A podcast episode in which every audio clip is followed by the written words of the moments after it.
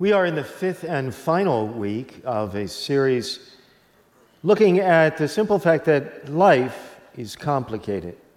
Life is complicated.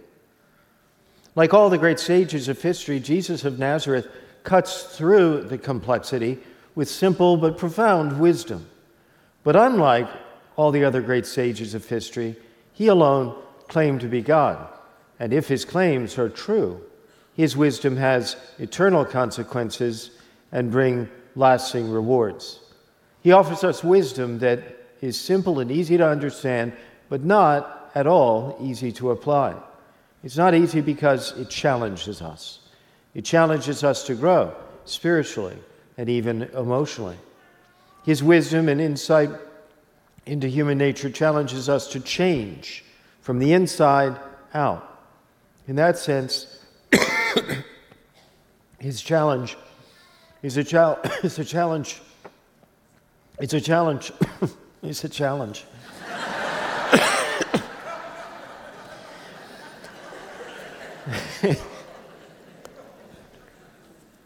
I got it. In that sense, his challenge is a challenge to our character. So his teachings are not easy at first, but over time, they will become easier and set us up for more successful living. In this series, we've talked about the issue of addressing the person who wronged us, one on one, addressing the person who wronged us, rather than talking to everybody else about the person who wronged us. And while difficult to do, it's much easier than living with all the drama and trauma that ultimately comes from gossip and dysfunction. We took a week to look at the issue of forgiveness. We cleared up any misunderstanding about forgiveness by looking at a parable from the gospel called the parable of the unforgiving servant. And in that story, we learned forgiveness is simply canceling a debt. Forgiveness is simply canceling a debt. Forgiveness doesn't say that what others did was right or okay or didn't matter. It isn't even necessarily about reestablishing the relationship. That might be impossible or unwise. Forgiveness simply cancels a debt so that we can live in freedom. While forgiveness can be challenging, it's certainly far easier than carrying around the baggage of bitterness and bad feelings that flow from unforgiveness. In this series, we looked at the issue of envy. We said jealousy is simply wanting something someone else has. It's inevitable, it's commonplace, and it's not very serious if we hold it in check. Envy is different. Envy is different and it's darker. Envy not only wants what you have, it doesn't want you to have it. Envy is often masked with a cover argument of fairness as in, it's not fair. But really, it's not about fair. It's never about fair. It's about being upset that others have what we don't. And the solution to envy is simple. Rather than focusing on God's generosity toward others, we look at his generosity toward us and praise and thank him for his goodness to us. Last week, we reflected together on the ultimate key to making our lives simpler and easier. That's what we called it the ultimate key to making our, our lives simpler and easier. And it's all about changing our minds, changing our minds to surrender our will to God's will. Instead of placing our wants and our will at the center of our lives, we strive to put God there instead. God's will in place of our will. And of course, that begins in prayer. So, last week, to great fanfare, we also introduced our new prayer kiosk. If you want to know more about our prayer kiosk or give it a try, talk to one of our host ministers after Mass. As we wrap up this series, a reminder that if you missed any or all of this series, you can catch up anytime on demand online. On demand is also a great way to share a message with someone you know who needs to hear this message. Today we're going to look at simple wisdom from Scripture. as it regards encouragement for one of the most common experiences of all. You know, as human beings, we have been given to greater or lesser degrees an incredible ability to imagine the future and future events. This capacity to think about the future can be a great advantage when we're filled with hope and are able to envision a better, greater way forward. When we look with hope to the future, that's vision. Vision of what could be and should be, but doesn't yet exist. God has given us this ability so that we can partner with Him, in a sense, co create with Him, taking positive steps into the future. Your vision for the future might be to really take advantage of your time in high school, or to find a college where you can grow in knowledge and knowledge of the Lord. Maybe your vision is to find a God honoring spouse, to have a beautiful marriage, healthy kids and grandkids.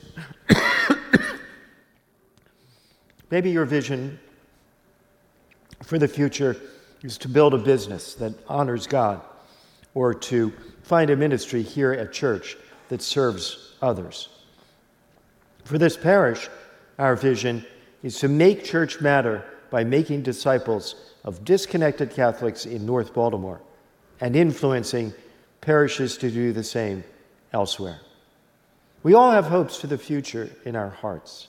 And when life is going well, when we're successful, when the world is as it should be, we live in light of that vision. The flip side of vision is worry. And allow me to clarify for purposes of this message. We're positing a distinction between worry and anxiety.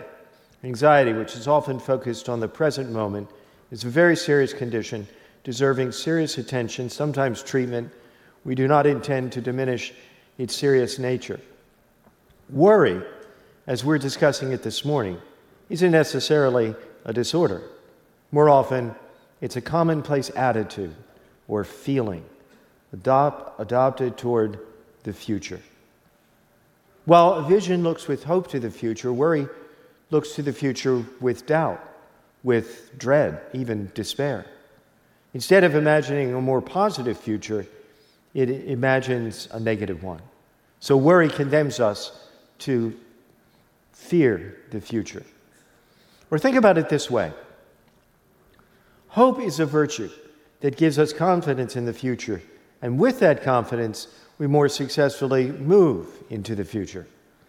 Worry is a vice that robs us of confidence in the future, and in that lack of confidence, we less successfully move to the future.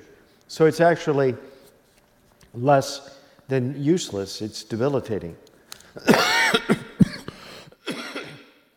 the etymology of the word worry comes from an Old English word which means to choke or strangle. I guess I'm worried. Let me be clear God doesn't promise us a trouble free life. In fact, Jesus tells us to expect trouble. God doesn't promise a trouble free life, but He does promise that in the end, all things work together for the good of those who love Him. Whenever we allow worry to rule our lives, we're forgetting that promise. If, on the other hand, you'll put into practice Jesus' simple wisdom as related to us by the Apostle Paul in today's second reading, God will not only help you defeat worry, but use it for good in your life. We're looking at Paul's letter to the Philippians, which Paul wrote from prison in Rome. He was in prison for being a Christ follower. So while Paul addresses the issue of worry, he doesn't address it from a beach or a spa. In a Roman prison, Paul had plenty of reason to worry, but instead he writes this Have no worry at all, but in everything, by prayer and petition, with thanksgiving, make your requests known to God. Paul doesn't say, Don't worry, because he knows you will. He says, Don't hold on to it. Don't have it and hold it like a possession. Instead, when you find yourself worrying or tempted to worry, turn it into prayer. Use it as an opportunity to pray. If we really put that into practice, some of us could be world class prayers. Paul says, turn everything to prayer. every concern that haunts us financial insecurity, health concerns, family drama, every issue that distracts us, the national debt, international conflict, alien space invasion, everything. Turn it into prayer. But Paul doesn't just say, pray about it as a pious cliche. He tells us specifically how. How to pray about everything that worries us. First, he says, pray by petition. Pray by petition. You know, when we worry, we forget about God. We're making our problems and challenges bigger than God. Prayer petition reverses that. What is prayer of petition? Well, it's a slowing down, it's a stopping, and it's a turning back to God through prayer. That's why we begin Mass with prayer of petition. The very first prayer of the Mass, before any other prayers, is a prayer of petition Lord have mercy, Christ have mercy, Lord have mercy. It's a turning back to God that recognizes God is greater. He's greater than our sin, He's greater than our problems, He's greater than our concerns, He's greater than our worries. And you know what? He's greater than us. Next, he says, pray with thanksgiving. With thanksgiving. Did you ever have the experience of someone asking you for something and they haven't even thanked you for the last thing that you gave them? Doesn't feel very good, does it? Thanksgiving thanks God for all his gifts that he's already given us. Thank God that he, he hears you. Thank God for what he's done for you. Thank God in advance for what he can do for you. Then and only then make your request. Effective prayer that helps you conquer worry doesn't begin with your request, it begins with an acknowledgement of God's greatness. It moves into prayer of thanksgiving, and only then does it pause to tell God exactly how He can help with your worry. And the result? The peace of God that surpasses all understanding will guard your hearts. All of prayer is ultimately an exchange. We give God what we have time, attention, money, and He gives us something greater. In this case, we give God our worries, and He gives us His peace. He gives us a peace that Paul describes as surpassing all understanding. What's that?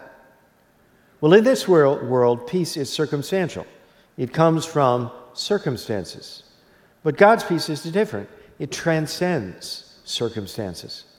And notice Scripture says that the peace of God will guard your heart. Turn worry into an opportunity for prayer often enough, God's peace will more and more guard your heart from even the very experience of worry. You know, habitual worry happens because we've created negative pathways for our thoughts about the future. Consistent prayer, on the other hand, creates positive pathways for our thoughts. Thus, Paul counsels finally, brothers and sisters, whatever is true, whatever is honorable, whatever is just, whatever is pure, whatever is lovely, whatever is gracious, if there's any excellence, if there's anything worthy of praise, think about these things. Wow. Even beyond the exercise of prayer, it can be extremely healthy to cultivate the discipline of focusing on the good, the true, the beautiful as the objects, the proper objects of our thoughts. And so Paul concludes keep on doing what you've learned and received and heard and seen in me. Then the peace of God will be with you. Paul had an extremely challenging life, and yet he lived his life free of worry confident in what God was doing in him and through him. That confidence, in turn, led him to become one of the most influential figures in the whole history of Christendom. The spread of, the, of Christianity happened largely because Paul had a vision of what God could do through him, and he co created that future with God. you know, at the end of the day, Handling our worry is not just about us, it's about all the people around us. When you're worried, it affects your friends, your coworkers, your family, your kids for sure, the people you love most. You will either bring worry into the circle of your relationships, or you can bring the peace of God that is beyond all understanding. So, what's got you worried today, this morning? It might be something big, it might be something big for you. This week, practice the simple advice of Scripture.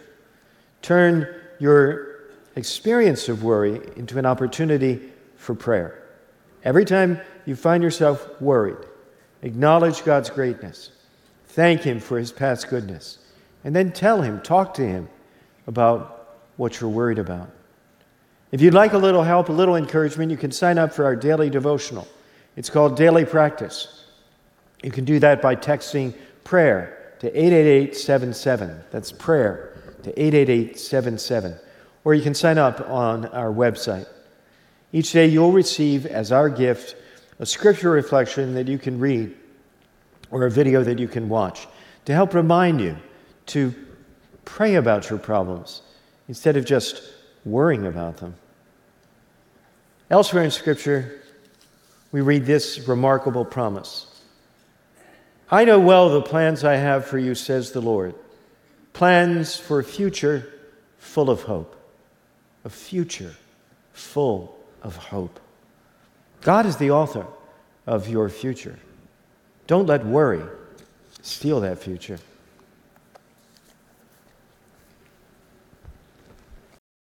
Thanks for watching. Hit that subscribe button so you don't miss a single video.